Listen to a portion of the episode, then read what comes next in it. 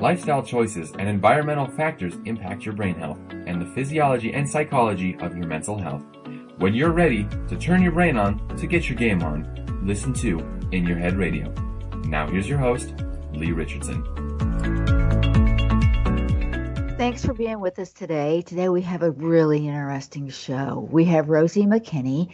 She's the founder of Fight for Love Ministries, and that equips women with the faith and the facts to take back their marriages from porn.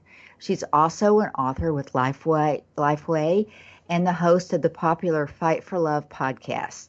Rosie, thank you so much for, for being with me today.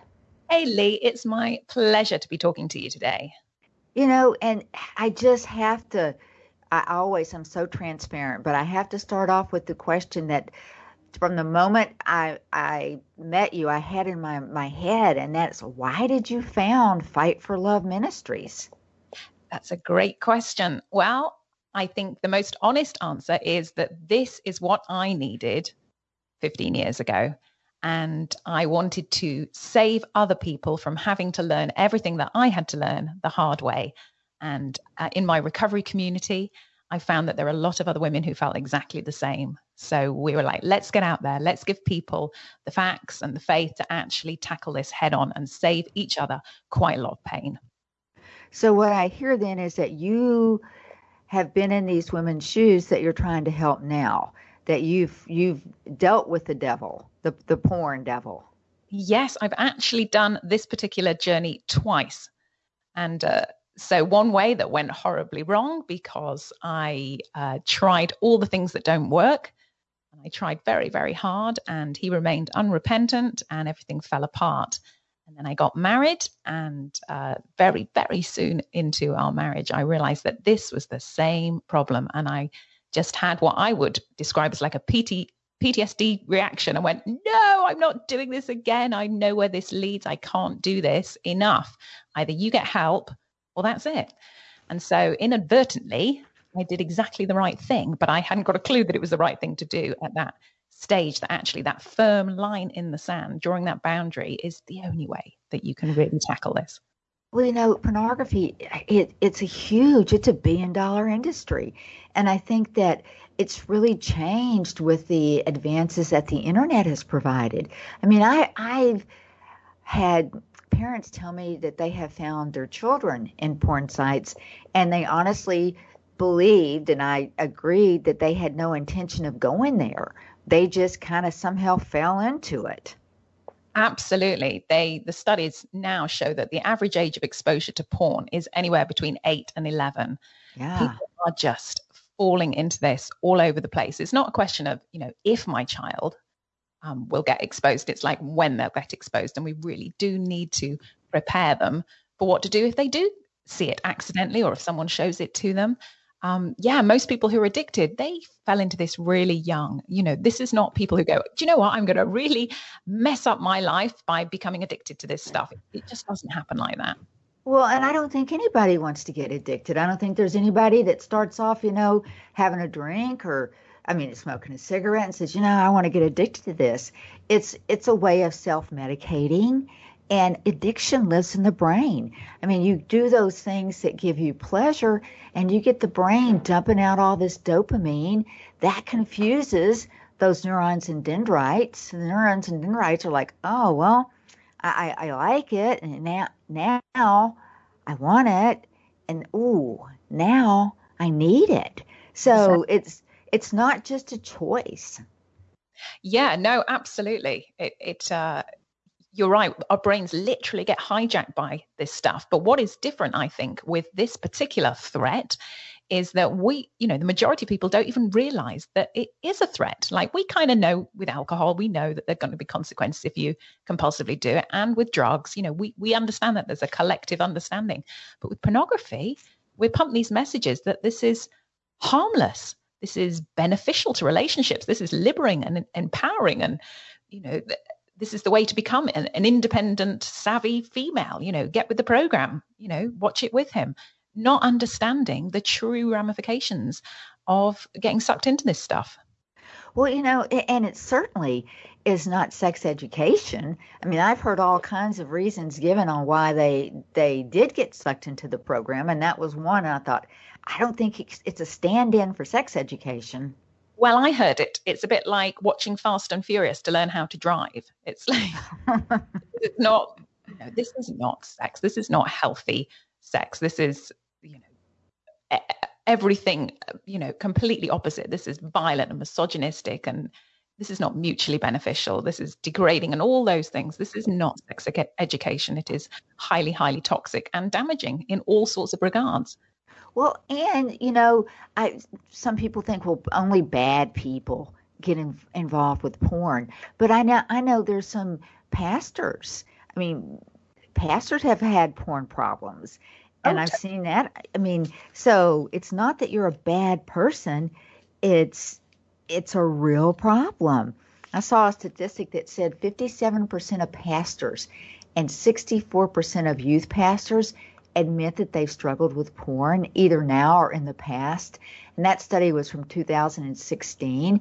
With what the internet's done in the last five years, I wonder if those numbers aren't higher. Yeah, I would I would say they're quite conservative.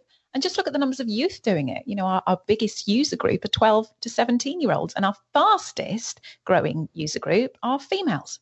You know, this is, and this is not, you know, women in their 30s and 40s. This is young women. You know, the younger you are, the more likely you are to be to be pulled into this stuff. And it's, you know, I have I have many, many, you know, stories and experiences of talking to parents of 10 year old girls. These are wonderful, you know, girls. They're on the ballet team they're on the swim team and they've just got this secret life going on because they've had an unmonitored monitor in their bedroom and nobody knew. Wow. So what do you say to those parents? I say first of all don't beat yourself up you know you didn't know because that's a big temptation you know to to go down that r- road of you know oh, i should have seen this if you if you don't know it's out there you don't know it's out there but now you know better you can do better well, I think that there certainly is, you know, a lot that parents need to know. Um, and I know I, as a parent, I can't imagine what would I would feel if I learned that my child was in the room accessing porn. But I think that there's many things that you can do. I know you've written a book, and that book was Fight for Love that you know, in a little while, perhaps you can you can tell us a little bit about because there are some things that we can all benefit from, and there's got to be. I look at everything from how the brain works, and there's got to be some neuroscience behind why people struggle with watching porn. So, you know, let's talk a little bit about what goes on with porn and and I, t- I mentioned the neuroscience behind it. That's how the brain works and, and the choices that the brain makes. Um, you know, people say that probably someone that's drawn to porn is someone that doesn't have a high sexual satisfaction. I don't know how true that is uh, or not true. I think that many people feel like they're a bad person, you know, they're worthless or they're broken um, because they they feel so much shame when they're watching porn. They feel like it's wrong. Um, but often shame is used as a beating stick that we just weakens and demoralizes us. Yeah, absolutely. And uh, you know, shame is the one thing that we want to avoid at all costs, especially with our children, and especially with a partner who's struggling as well. You know, it, it's uh, if you can come alongside your partner, um, you know, even better. Well, let's talk about that because, you know, eh, I think that it would be very hard to, to when you find your partner's doing this, is to kind of go beside them and say, okay, you know, we'll get through this. I think my a, a natural first reaction would be, you idiot, you know, why are you doing this? You're taking away from from me. Yeah, and, and I would support that. I would absolutely support those um, reactions. And I think it's healthy and it's really beneficial for him or her to experience your anger, your distress, your um, you know how it feels to be deceived and betrayed in this way and it's important that you express that when i'm saying come alongside this is more like a proactive conversation that you might have with someone who you you know you haven't really ever had the conversation maybe you're dating or something or you suspect it might be going on but you're not really sure as opposed to actually being blindsided with evidence in front of you that this has been going on behind your back then you're then you're you know quite naturally going to be upset. And that's important because it is traumatic and that's you know a really uh, i really want to uh, validate that it is incredibly traumatic. It actually is traumatic for the wife so are there some red flags? I mean, how do you how do you find out this is going on? Great question. Yep, there's red flags inside the bedroom and there's red flags outside the bedroom. So you might naturally assume that if your husband or partner or wife is um, compulsively using pornography, they're going to become more hypersexual. They're going to be perhaps coercing you into doing stuff, maybe manipulating you, maybe making you feel pressured. That kind of makes sense um, because they want to imitate what they've seen. They want to, you know, get in that headspace and and use you basically.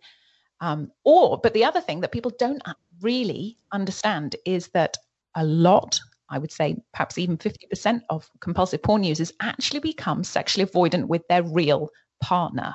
They've conditioned their brains to be aroused by this isolated voyeuristic experience as opposed to interacting with a real person. And that is absolutely devastating. So there are the, the sort of two ways that you can spot it in the bedroom. Well, what you mentioned, you can also spot it outside the bedroom. Yeah, yeah. And I had no comprehension of this, but once I, you know, got into recovery and started reading literature, I was like, oh my goodness, you know, everything fell into place. And it's like, oh, that's the reason he's so irritable. He's so um, disinterested in things that used to interest him, and he's critical and you know, just so quick to be angry and things like what is going on? And they've proven now, the studies have proven that the more porn you watch, the more dissatisfied you become with your partner's attractiveness, their sexual performance, and sort of general uh, decision making process, your happiness with the relationship in general. It really does poison all aspects of your relationship. And people need to understand that. So let's say you you you've got an inkling. You think that you know your your partner is indulging in porn. What do you do? How do you approach that person? What do you say? Yeah, that it's tricky. And I'd say one way you could start is to throw you under the bus, Lee, and say, I've been listening to this radio show and they were talking about this, and I've realized we've never really had a conversation about this. Um, that would be one to actually one way to approach the conversation. But before you even do that, I'd say there are a couple of steps that you can do before that to prepare yourself. And one of them would be to just educate yourself on what is actually going on in his brain, possibly in your relationship. And that will give you the confidence that this is nothing to do with you. No matter what pushback you might receive, like, ah, this is because you know, we don't have sex enough, or this is because, you know, you've put on weight, or all other, you know, ridiculous reasons that, you know, women are told, um, you, you can stand firm and go, no, this is the addiction talking. This is not true. I know it's not true. And, you know, you can keep going. And the other thing I'd say, so one is educate yourself. What is going on in his brain? Why is he so crazy? The second one is get find support. And there are lots of places that you can go, lots of ministries, organizations that will instantly plug you into a community of other women who are going through exactly the same thing. And they will validate your experience and help you start to clear the fog and strengthen you so that you can actually do that stage three, which is have that conversation, start to put your boundaries in and explain that we've got a hole in the boat and I know you didn't mean to cause a hole in the boat, but here's the thing there's a hole in the boat and it needs fixing. It's going to get worse. It's letting in water. And if you're not able to do anything about it, I'm going to do something because I'm in the boat with a hole in, you know, I'm, I'm sitting in it as well and I'm getting wet. So, you know, things are changing now. And I'd really love to, for both of us to work on this together and fix this together.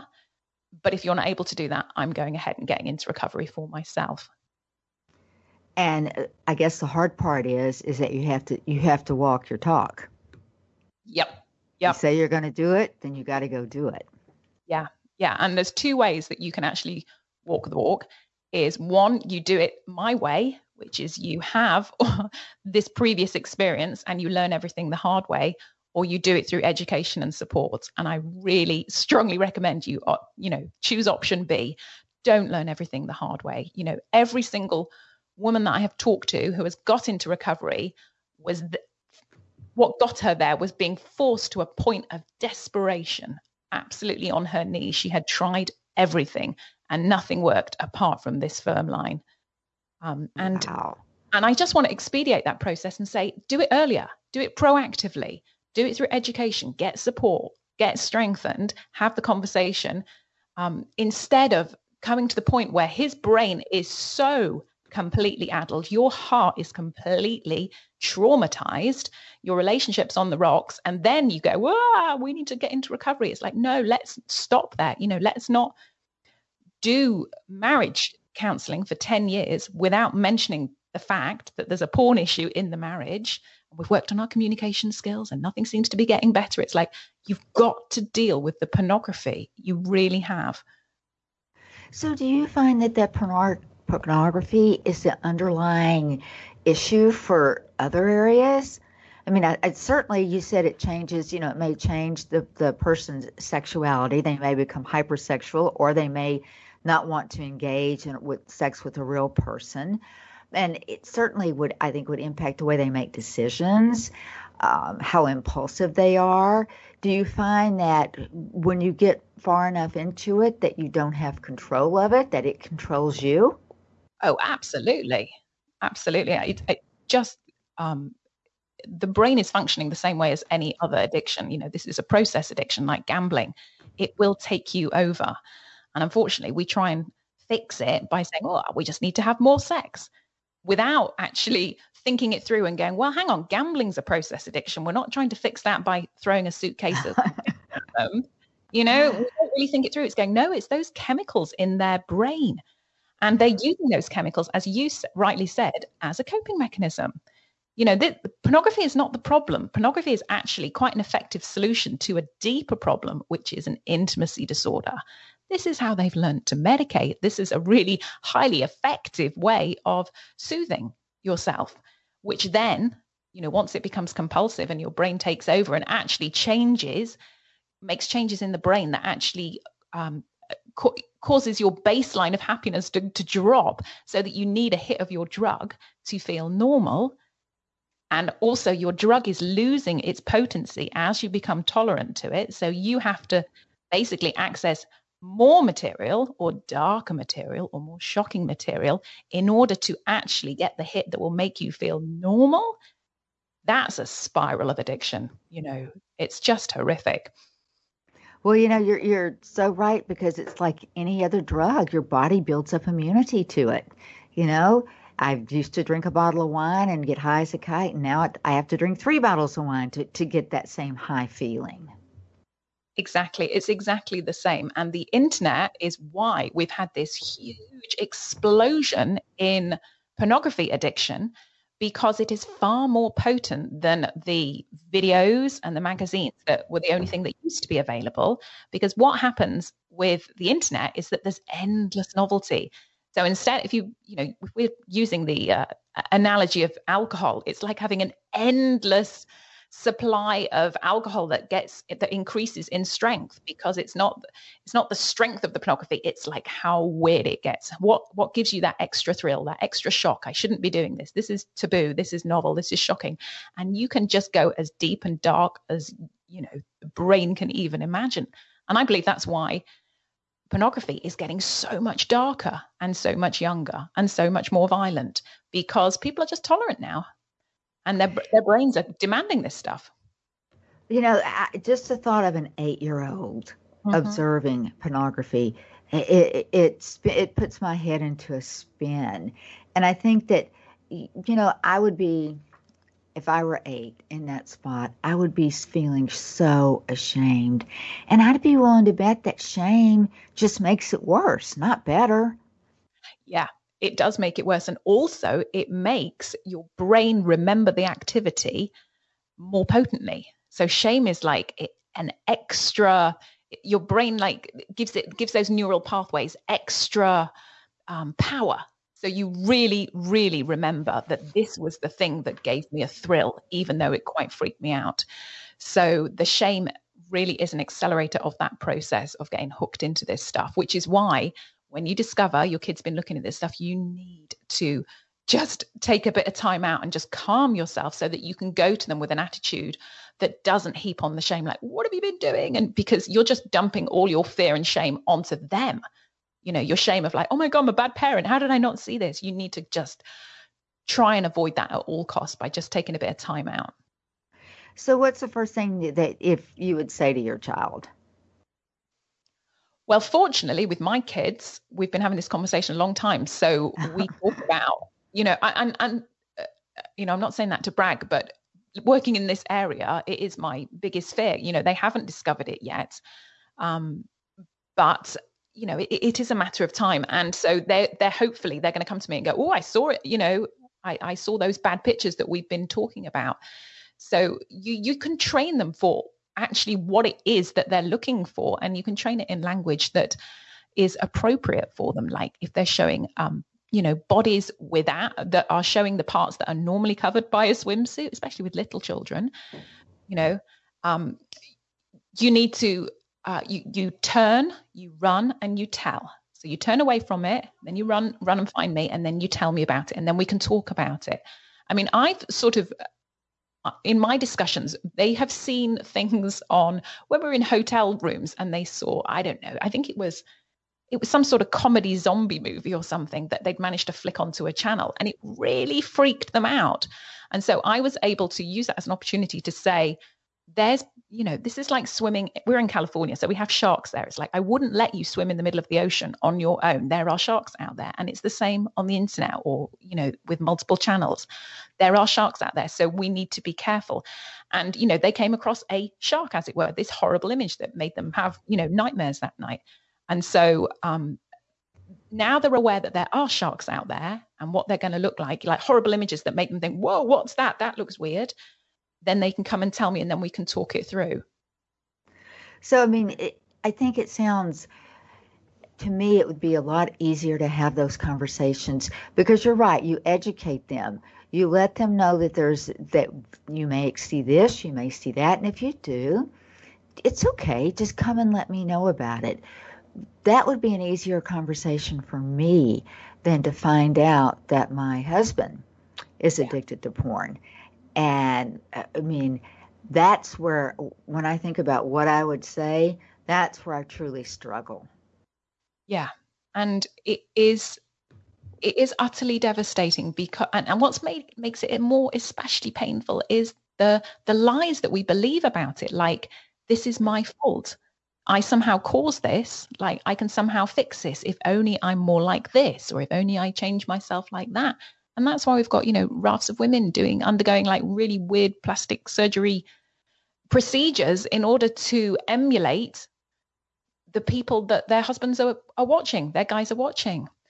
Um, it, and then here's the really sad irony even porn stars have come forward and said, I can't keep my partner interested because it's not a real experience, then it, you know, uh, that's not what they're after. They don't get the thrill from, uh, you know, a real, intimate, emotionally connected sexual experience. That that's not it, or even a disconnected sexual experience. It's the multiple uh, aspect of pornography, and you know that that sort of taboo, novel, possibly the fact that just like any other addiction, they're, they're becoming ritualized to going in the room, switching on the computer, you know that's what's actually getting those chemicals going which is quite a leap for us to to make as sort of partners but it is an important leap that does help us.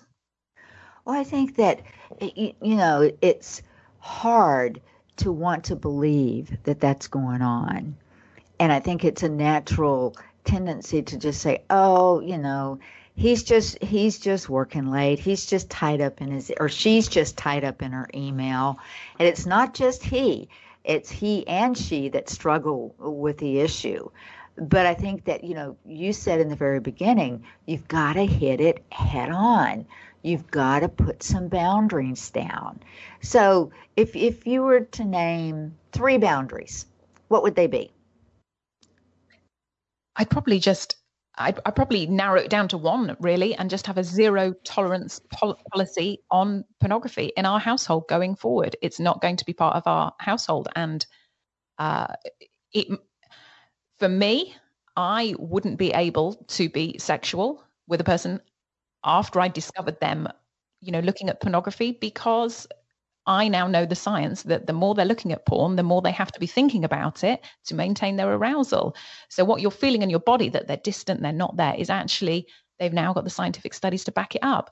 You know, and, and also from a spiritual perspective, um, he's polluting you. He's bringing this stuff in, and you know that's i believe that you know that's not our role our role is to stand firm and, and keep everything pure and you know that's what we're fighting for and I know you've worked with a lot of women. What do you find the success rate is for those women that will stand true? Is it 50%? Is it, I mean, what percent of them are able to maintain their marriage without porn? Well, it might be easy to say what percentage of women who didn't stand firm. Uh, okay.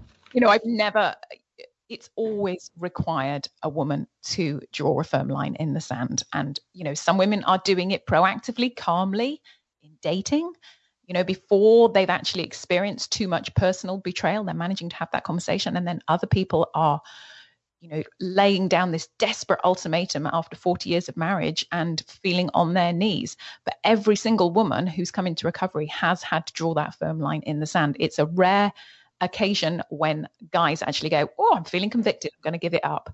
It just doesn't happen well, and and you make a really a, a really good point. It's it's just like the same with alcohol or for or any other drug. They have to you have to hit bottom. You've got to hit so low that you know you're you can't go any lower. And that's when people will say, okay, you know, this is changing my life. This is impacting my family. I'm afraid I'm going to lose my family. Now I'm ready to deal with it. We're going to take a break, but when we come back, we've got lots more to share with you. We'll be back after these messages. Close your eyes and imagine living your life without limits. Where would you go? Who would you meet?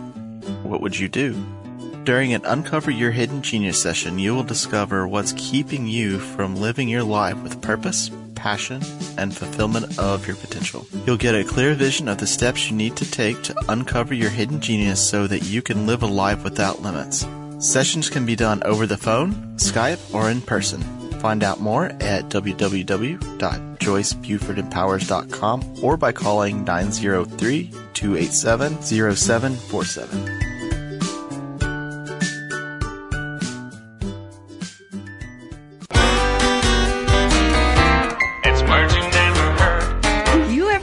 Feel like you've been put on hold for days while trying to reach a customer service agent on the phone? Call me a mythomane because I sure do. That's a person who believes something is true when it isn't. In reality, a recent survey commissioned by text message service Talk2 found that more than 50% of consumers spend an average of 15 minutes per week on hold, which amounts to 13 hours per year and almost 43 days in a lifetime. According to the survey, Kentucky is the most impatient state, as Kentucky residents will hang up the soonest when placed on hold. What is another word for the fear of waiting for an extensive period of time? Macrophobia. It's words you never heard. I'm Carolyn Davidson, and you can have fun challenging your words you never heard vocabulary with my free app, Too Funny for Words.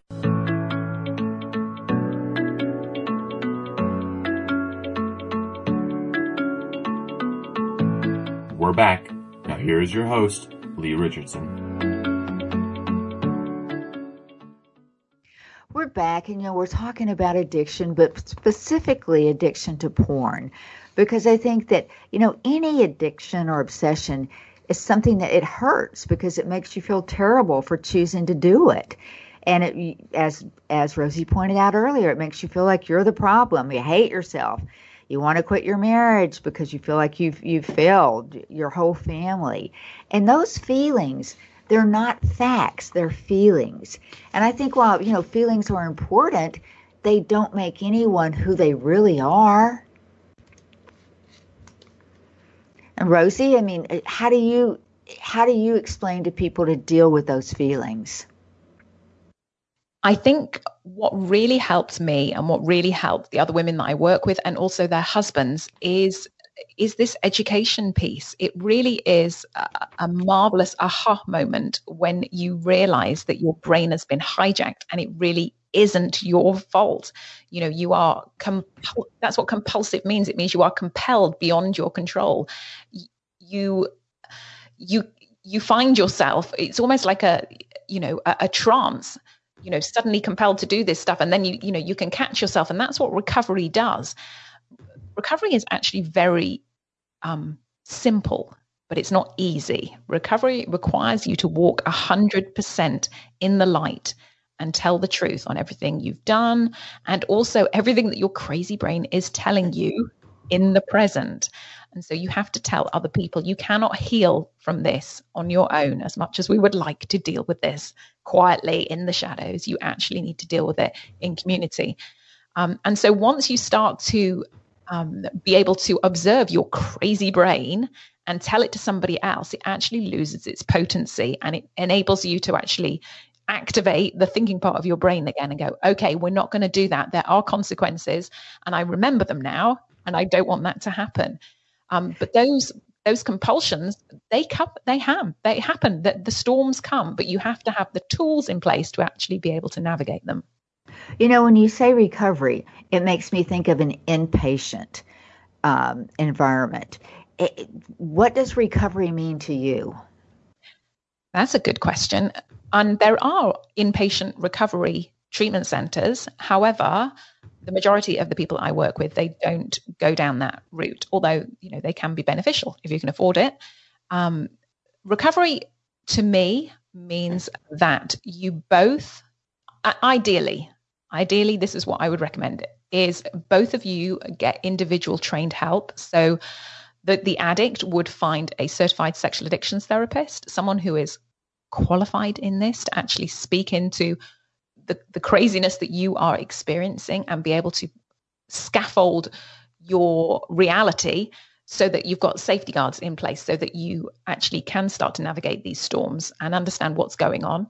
For the partner, I'd recommend an APSAT trained professional, either a coach or a clinician, and they will help you look at your experience through a trauma lens which is why you now find yourself doing crazy things and, and acting in ways that you never used to because this consistent betrayal and deception has traumatized you. So now you're desperately seeking safety and you're doing these bizarre things like trying to control and trying to be the detective and trying to never go out again so he never has a chance to act out again and and all these physical manifestations in your body. And you really need someone to be able to guide you and validate you on that uh, experience. And then the other part, so you've both got an individual, and the, the second part is you need a group. You need a group of either addicts or partners. Well, do you find, I mean, do you find that some people are ashamed that they're even in the situation? Oh, and a, a group just, because I've I've actually had clients that have dealt with this and you know I've, I've mentioned outpatient and maybe getting some group therapy. And i don't want to share this in front of other people. I mean i, I can't share this with other people. So yeah. i just i would think that for some they're that are ready that are just hurting and so ready it would work. But for others that would be a huge barrier I would say it's almost universal, the shame. Even if you're ready, there is this huge hurdle. And most wives end up in recovery feeling shame, feeling real resentment and anger that they're in this position in the first place. Like, this is not my behavior. And now I have to go to recovery. Now I have to go to a group. And that's totally understandable and totally normal. And unfortunately, the messages that we're given about pornography and pornography addiction, especially as partners, does add to the shame. Like in the church, the message you get is pretty much uh, the best way to help your guy avoid temptation is to make yourself more sexually available. So obviously, if he's looking at this, there's a problem on your end and you need to up your game. And that is literally the advice that they're given. And it's devastating and it doesn't work. And then the message we're given in the world is that get over yourself, you know, just join in. What's your problem? You're a prude. You know, nobody else has a problem. And so you're caught in this horrible space of like, no, I know this is not right. I know this is affecting me. Um, I know it's not helping us. Um, and do you know what? I'm giving him as much sex as I possibly can, and it's not working. I don't think that's the answer. So there is like horrendous shame. And then once you actually get into recovery and you sit there and you see all the faces of the other nice, normal, often very beautiful women, and you go, okay, there's something else going on here. This is nothing to do with them. Um, there, there is there is another power at work here, and it really does help. But that shame piece is you know, not helped. And it's not helped by the fact, I mean, I go out and speak on this. And when I go out and speak, there's often a big preamble like, this is going to be a difficult topic, brace yourself. And I go, that's kind of part of the problem that somehow this issue, which is the biggest issue, certainly in the church at the moment, is the one that we need to be normalizing, not making a big deal out of. Well, I think that the the church can play a powerful role, and because I mean that the church offers a sense of community, and and to me the church represents acceptance. I'm always welcome there, and I'm not there to be judged. So I think that bringing the church in that sense of community could be very valuable. Yeah, I mean, it should be. It should be the place where you can go, and it should be a hospital for those of us who are broken, which is pretty much everybody. Um, but unfortunately, this is kind of a hot topic that that is misunderstood, and there's still this huge assumption that what a wife doesn't know doesn't hurt her. Like if he's looking at porn, it's not really affecting you, and if he is looking at porn, it's probably something to do with your sex life. So eh, there are there is there is shame, and it should be a place where where they are educated and that they understand that no, you know, everybody's victim here. We're not victimizing him. We're not victimizing her. We're not blaming him or her. They both need a lot of help. And she particularly needs help to set boundaries. And we don't excuse him by saying this is every man's battle and shrugging our shoulders. And, you know, well, don't tell her, it won't affect her. It's like, no, this is affecting her. And he's literally drowning he needs to be not patted on the head and, and said, this is every man's struggle. He needs help. He needs real accountability and uh, quite often um, professional help. Well, you know, I think about it. We've talked about the parent child relationship, we've talked about the parent, the spouse relationship. But what about the relationship? Let's say, let's say you're the the husband and your wife you know your wife is engaged in pornography. How do you protect your kids from that? Well, the, the same, exactly the same. Whether it, if there's pornography in the household, there's pornography in the household, and you need. I mean, the first way you protect it is you get it out of your marriage. That's the that number one thing. I mean, we get caught up on you know creating external filters, creating internal filters, and it's like there's no point shutting the back door if the front door's wide open. You need to do the hard step of actually addressing it in your marriage and going, we don't want this in our kids' life.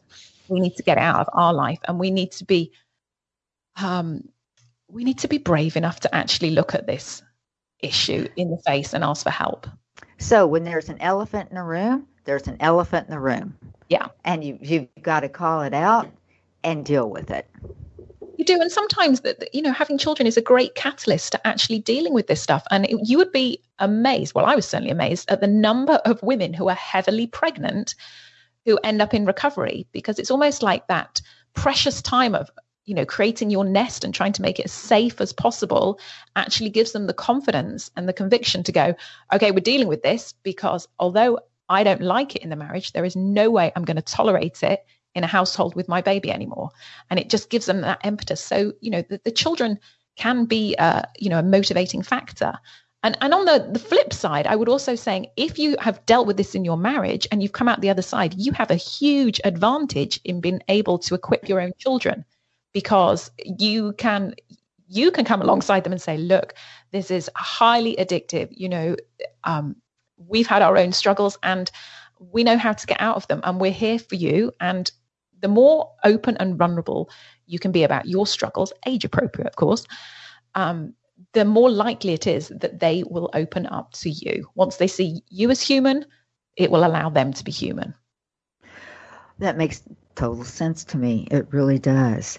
So, you know, I think about it though. If you've been in you've been in this marriage and all of a sudden you find out that pornography is an issue, my first thought would be you'll pull back and you don't want any intimacy at all. You're going to avoid that like the plague. And that would be a good, healthy, natural reaction. Unfortunately, you know, our brains don't always give us the natural, healthy reaction. And sometimes women cling harder and they go, right, I'm, I'm going to be, I'm going to fulfill all his fantasies and compete. Um, even though on a gut level, they're wanting to pull back, they're wanting to still keep that safety of the relationship going by overriding their own sort of instincts. Like i don't want to be sexual with this guy. However i feel like i need to be in order to keep myself feeling safe. So one of the, the things that you find in recovery is just how this has affected your own sexuality. And having sex for any other reason than you actually want to does impact your own ability to enjoy sex and even uh, want sex well, you know, I have a question for you because the, the the porn that we've talked about is what's you know we talked a lot about the internet. So, but is is it any different whether you're watching it or you're reading it? Is there any difference? Great question. And I'm gonna I'm not gonna give you an educated answer here because I don't have an educated answer. Um, I would I mean I think they certainly both affect the brain and they are uh, a intimacy avoidance coping mechanism. So they are both used in the same respect, and you can certainly get addicted to that material. However, there's something really potent about internet addiction that really pulls you in because if you're reading a novel, you're not reading a thousand, sorry, maybe not a thousand, maybe 50 novels at the same time. But when people are watching pornography, they have multiple tabs over and they're flicking back and forth, getting hit after hit after hit after hit. And you can just imagine what is going on in your brain when you're just squirting these chemicals like one after another, after another, after another. And it's unlimited. You know, people binge for days. I don't think people are going to binge for days on a romance novel. No, I don't think they are either. And I do know this the brain places more importance on the visual image than it does on words. Um, so I do know that. And either way you go, you've got an issue. No matter how you engage with it, you're still you're still you still have an issue. And you know, I've heard people say, well, most people can use porn without any negative consequences. Have you ever heard of anybody being able to do that? Um, well, they did an interesting study where they had a control group and a user group, and they showed the control group a documentary, a nature documentary, I think it was, for like six weeks, one hour a week. And then the user group, they showed pornography. I think it was mild pornography for one hour a week for six weeks. And then they both gave them both questions. They gave them questions at the beginning and the end of the study. And these were rating partners' attractiveness, sexual performance, and general happiness with the relationship. And guess what they found?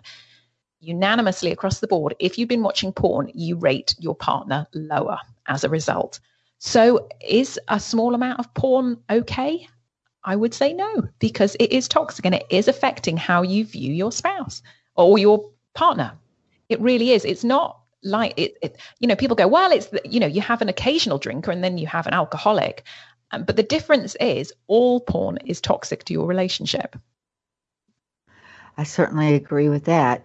I mean, you know, I I think young people they're looking for ways to self-explore and they that could lead them there as you go into puberty your body changes and uh, you don't understand it why you may you may like the way it feels but you may not understand it and so I, I can see young people kind of looking as a way this is a way i can discover new things.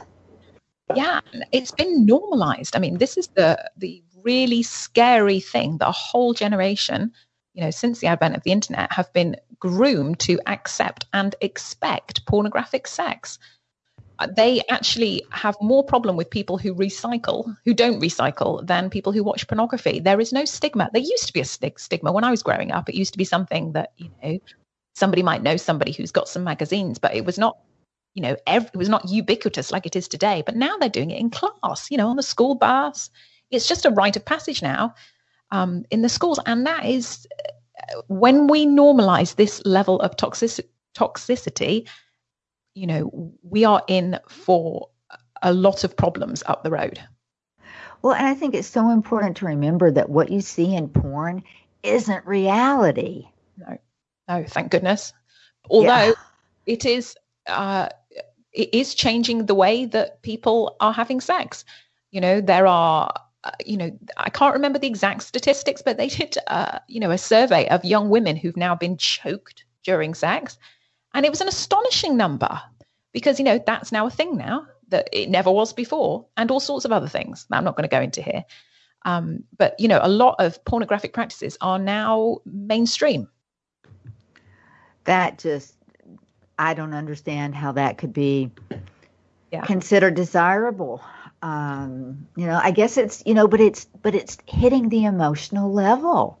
And if that's you know, if if someone says this is the way I feel more connected, then okay, I don't understand that. I know. And now we've got, you know, women having sex the way they don't want to and men having sex they don't the way they don't want to. It's like I just wish they could talk to each other and say, I know I know that this is what we're expected to do because this is expected of our culture and our you know but but actually i don't want to do this. And the other person go no neither do i. I wish there could actually be that level of conversation. But when you're i mean you only need to look at sort of you know the the media that is being pushed at the youth today. If you look at sort of cosmo the articles that are in there, I think it, the, the, there's a Cosmo for women 14 to 12 to 17 or something. The articles there are absolutely shocking in my view. And I'm not that easily shocked. But you know, what they're what they're proposing as normal and what they need to be educated on age 12 is unbelievable. Wow. So uh, in your book, you've got a book, Fight for Love and you kind you you approach it from a biblical battle plan. Talk to us about that. I do. It's kind of my friend lovingly described it as the idiot's guide to porn addiction. Um, and because uh, it, it, it, I wanted a quick, easy read that basically took all the information that you kind of need to know in those early days when you're reeling, when you're going, is it my fault? Do I, you know, will I ever trust him again?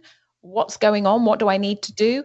Does this mean he's a paedophile? You know, all those horrible, scary thoughts, and and put it into uh, an, an easily digestible format. So part of it is cliff notes. I go into the science behind what's going on in his brain. This is why you know this is what is happening in your relationship. Um, there's a bit of memoir in there. I didn't really want to go a little bit of memoir, but apparently it makes me more relatable. Um, you know, just so uh, you know, I, I have lived it and this is my experience. And then the other part is this biblical battle plan. Like, what does the Bible say about um, what to do when your husband is, you know, in habitual sin? What is your role? What is the most loving thing to do? Um, and that was fascinating. So I just want you to equip women with both the facts and the faith and this sort of validation piece and hope as well. I mean, there's lots and lots of stories. This isn't just my story. Um, in our we have a recovery community on the central coast of California here, and my husband is a CSAT, so we work with lots and lots of. What is a CSAT? Oh, a CSAT is a certified sexual addictions therapist. Oh, okay. So he deals with this all day long. So, but he suffered from this too, correct? Yeah, yeah. Wow. So yeah, which is what motivated him to, uh, you know, now I'm free. I want to help other people get free, and nobody knows an addict like an addict which is wonderful. So he can really call them on their stuff, which is what you need when your brain's not working. Um, so in the book, I've uh, managed to incorporate lots of stories of other women in the community. And I think that's what is so helpful because you might not relate with my story, but you might relate with somebody else's. And then the podcast that we started, it, um, we started as a panel it's a bit like The View, but we just talk about pornography. And it was myself and four other wives. Here are our stories. Here's everything we had to learn the hard way.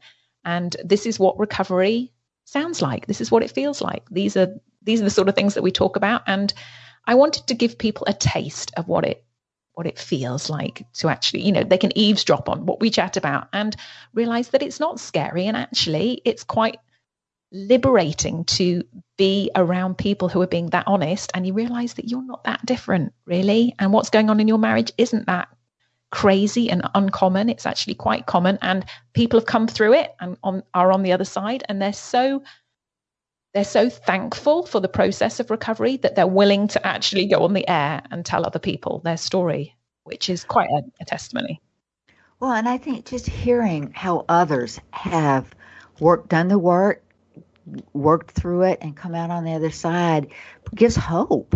Okay, yeah. this this can be done. This is not this doesn't have to destroy my marriage.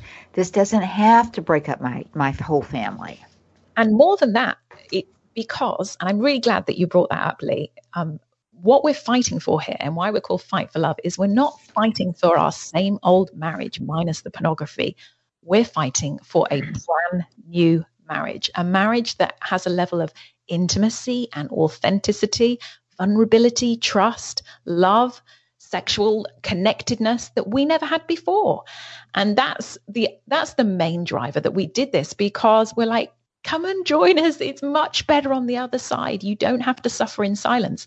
And this is really worth fighting for. You know, if you really dig in, both of you, you're going to have the sort of ma- level of connectedness in your marriage that it takes people, you know, 30, 40 years to get there, if at all, because you're forced, you're forced to get really honest and vulnerable with other people and with your spouse.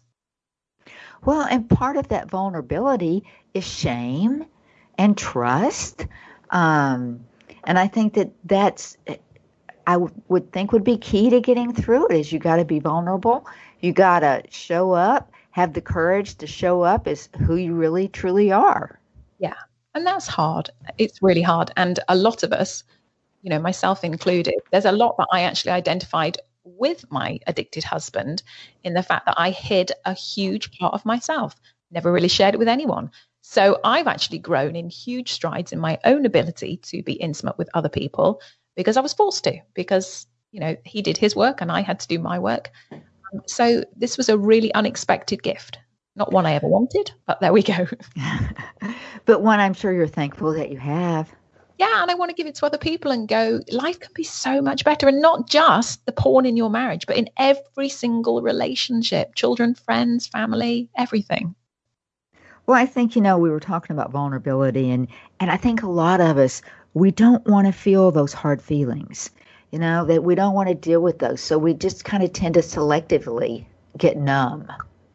Absolutely. Yeah, I'm I'm all for numbing out. It's one of my favorite strategies. Give me a good Jane Austen. I'm away. There you go. And I think that, you know, uncertainty has really been vague. When you look at what's certain, oh, I don't know. Uh, what's uncertain is I don't know. So I think uncertainty and certainty plays a role in that as well. Yeah. Yeah. Well, you know, it, I have learned so much in, in, talking with you about pornography, and I've learned that you know what, it's okay to not be okay. It's okay. This is an addiction like any other addiction. But in the last, you know, in the last couple of minutes we have, if you had several points to give people, what would the takeaways be that you want them to take with them? I would I would say a porn-free marriage is possible and it's worth fighting for. There is hope, there is freedom. You're not alone. There is a huge community of wives who are ready and waiting to embrace you and just wrap their arms around you and say, You're going to get through this, honey, and we're right here for you. You only have to reach out for help. How do you do with, with your the rest of your family? Do you have to share that with? I mean, does your aunt and uncle need to know, or I mean, how no. How? Go to safe people, go to safe qualified people first, because otherwise, you know, you're going to have to manage other people's anxiety on top of your own because people don't really understand about porn addiction and they have all these false assumptions. So go to safe places. So go to those organizations and those ministries who know what they're talking about first, get strengthened, and then it's your decision whether you want to tell other people. I think that's a you know that's an important point that you make because sometimes when we're we feel desperate we run to the first place that you know the first place we can and it's not always the best place um, it's a place that we think is safe and secure and, and perhaps isn't. So, those are two really good points that you've shared with us. What else comes to mind? Because our listeners want to have a good idea on, on how they're going to cope, what strategies that they can use. Well, I, am fortunate to say here's one I prepared earlier. Um, go and check out our podcast, free resource, and there all those early questions that you're going to have, uh, we answer in detail. And it's a great way to find out about other ministries because we feature people who work in lots of different fields, and it's it's just an easy, quick, non-threatening way to get a lot of information quickly. And I think that's so important that you can take that in in the privacy of your own home yep. and that you do that at a time when you're ready to process it, you know, because you have to be ready to be able to process what you hear and, and what you see. So I appreciate very much that you sharing that with our listeners today. Is there anything else that comes to mind? um, just check out the resource page on our website. And from that, you can springboard to all other wonderful organizations who are also giving you information for par- you know how to deal this deal with this as a parent how to look in the the brain the neurochemistry of what's going on just there's a huge uh, amount of resources there and podcasts to, to listen to other people's podcasts well, one thing you've talked about throughout the, the conversation is education, and yeah. you just told people how to do it. So, what I'd like to do is make sure that people understand if they'd like to learn more about you and they want to connect with you, how could they do that? fightforloveministries.org. You're, there you'll find the podcast, the book, um, and lots and lots of resources. That's great. Thank you so much for being with us today, sharing your, your story and everything that you've learned. You are very welcome.